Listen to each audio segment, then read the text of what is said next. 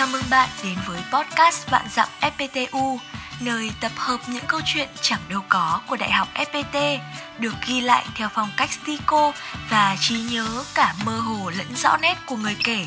Và đây là câu chuyện của ngày hôm nay. Giáo làng xứ Sago Câu chuyện đến từ chị Hà Hải Ngân tại FPT Edu HO Hãy khoan nói đến những thứ như giải thưởng bằng cấp khi nhắc đến ông giáo Nguyễn Thế Hoàng bởi thước đo đặc biệt mà sinh viên Đại học FPT thành phố Hồ Chí Minh dành cho ông giáo là sự hài hước và tình cảm.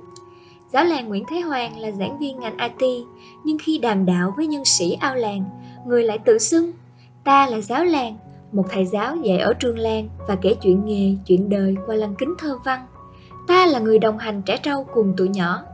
Chính bởi tâm thế người đồng hành mang một tâm hồn thi sĩ nên ở ông giáo ấy có nhiều điều kỳ quái khó lý giải một ông giáo IT thích văn thơ. Không thể phủ nhận, ông giáo ấy thích văn thơ. Chẳng vậy mà, mỗi lời thầy thốt ra đều nghe như có vần nhịp. Tôi chơi thơ văn vì nó rẻ, không tốn kém chi phí. Tôi chưa bao giờ dám nhận mình là khách thơ, mà chỉ là người kể các câu chuyện quanh mình bằng thơ văn. Đó là cách lan tỏa tình yêu cuộc sống, cũng như cách tôi giữ quân bình giữa những bộn bề nhân gian. Nếu theo dõi Facebook giáo làng, người đời sẽ thấy cứ đôi ba xì tút lại thấy một đoạn thơ văn thơ tự làm hay thơ độ. Thơ của giáo hoàng dung dị mà chân thật, lại xen chút tiếu táo hài hước. Ông giáo ấy tìm đến thơ như một cách thể hiện cách nhìn đời, cách pha chút niềm vui và hiện thực, hay cách phản ánh nỗi lòng của bản thân. Như bài thơ dựa trên một tác phẩm rap nổi tiếng của Đen Vâu mà mới đây ông giáo phóng tác ghi dỗi trò lười. Anh giáo cô đơn giữa mênh mông người, muôn kết nối Google Meet chẳng ai xô anh ở đây. Anh cô đơn giữa dăm chục người, và anh giáo cô đơn đã dâm mua online, và anh dối hơn không dạy hôm nay. Hay là khi đám trò mê chơi quên học, ham ngủ ngày và mơ mộng viễn vông, liền được tặng ngay đoạn thơ độ. Lòng anh nhớ đến em, cả trong mơ còn cốt. Khi anh đang viết cốt, và thấy em chẳng xem, đời khiến anh chẳng còn nhiều luyến lưu. Anh cay cay mắt đau tay, em rong chơi suốt tháng, còn thấy đâu là còn thương. Vậy đấy trách trò mà có vần có nhịp lại còn giỏi hơn đáng yêu như thế thì trò nào nỡ tiếp tục lười học cơ chứ? Chuyên môn là công nghệ thông tin, nhưng cà kê bà tám là sở thích. Ngoài làm thơ, ông giáo nguyễn thế hoàng còn có thói quen cà kê bà tám. Là thầy giáo bộ môn công nghệ thông tin nhưng lại sở hữu nhật ký thi quán. Lại có sở thích ngồi hàng giờ để lắng nghe những câu chuyện vụn vặt nhất của lũ học trò.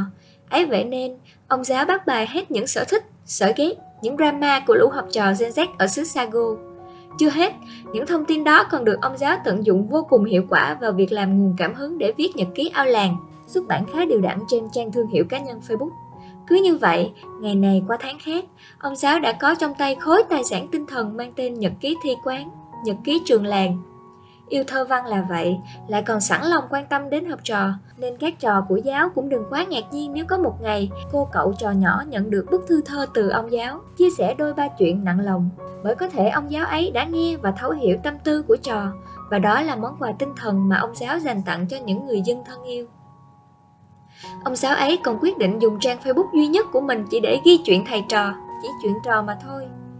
Triết lý cuộc sống và nghề nghiệp chẳng giống ai, Triết lý cuộc sống và nghề nghiệp của ông thầy làng Sago chắc hẳn cũng khiến nhiều người bật ngửa.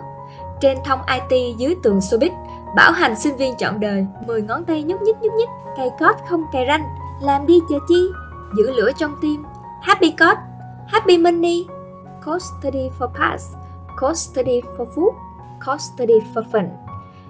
Giữa bàn dân thiên hạ xứ Sago, ông giáo còn sẵn giọng tuyên bố, ta là người đồng hành trẻ trâu cùng tuổi nhỏ. Cái lạ của ông giáo là ngay từ đầu, giáo làng đã xác định mình là người đồng hành trọn đời của sinh viên, lại còn mang tính cách trẻ trung chứ không phải hàng lâm khoa bản, không phải có người dạy dỗ, càng không phải là ông giáo làng già cỗi khó khăn. Có thể cũng chính vì thế mà ông giáo tha hồ kề vai bá cổ, chuyện trò từ những điều vụn vặt cho tới những công to việc lớn với lũ trò Gen Z mà chẳng phải nể nang hay ngại ngần chi. Giữa bàn dân thiên hạ xứ Sago, ông giáo còn sẵn giọng tuyên bố ta là người đồng hành trẻ trâu cùng tuổi nhỏ.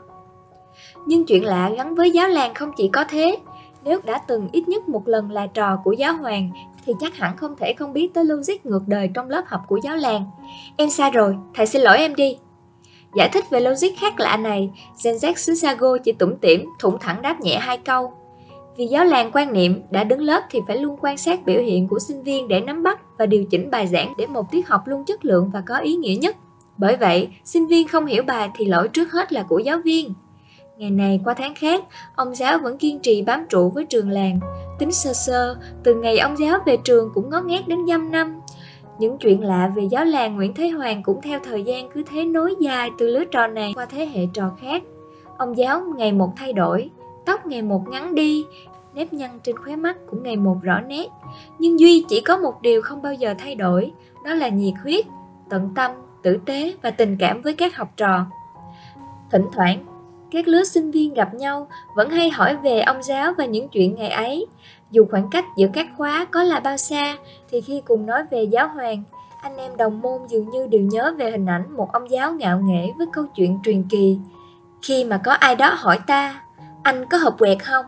Lúc đấy ta phanh áo vỗ ngực, đã mang sẵn lửa ở trong tim, cho nên chớ hỏi quẹt diêm làm gì.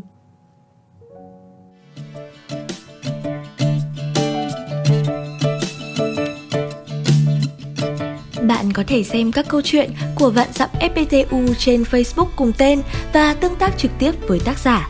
Đừng quên subscribe tất cả các kênh của FPT Edu vì còn rất nhiều thứ hấp dẫn dành cho bạn.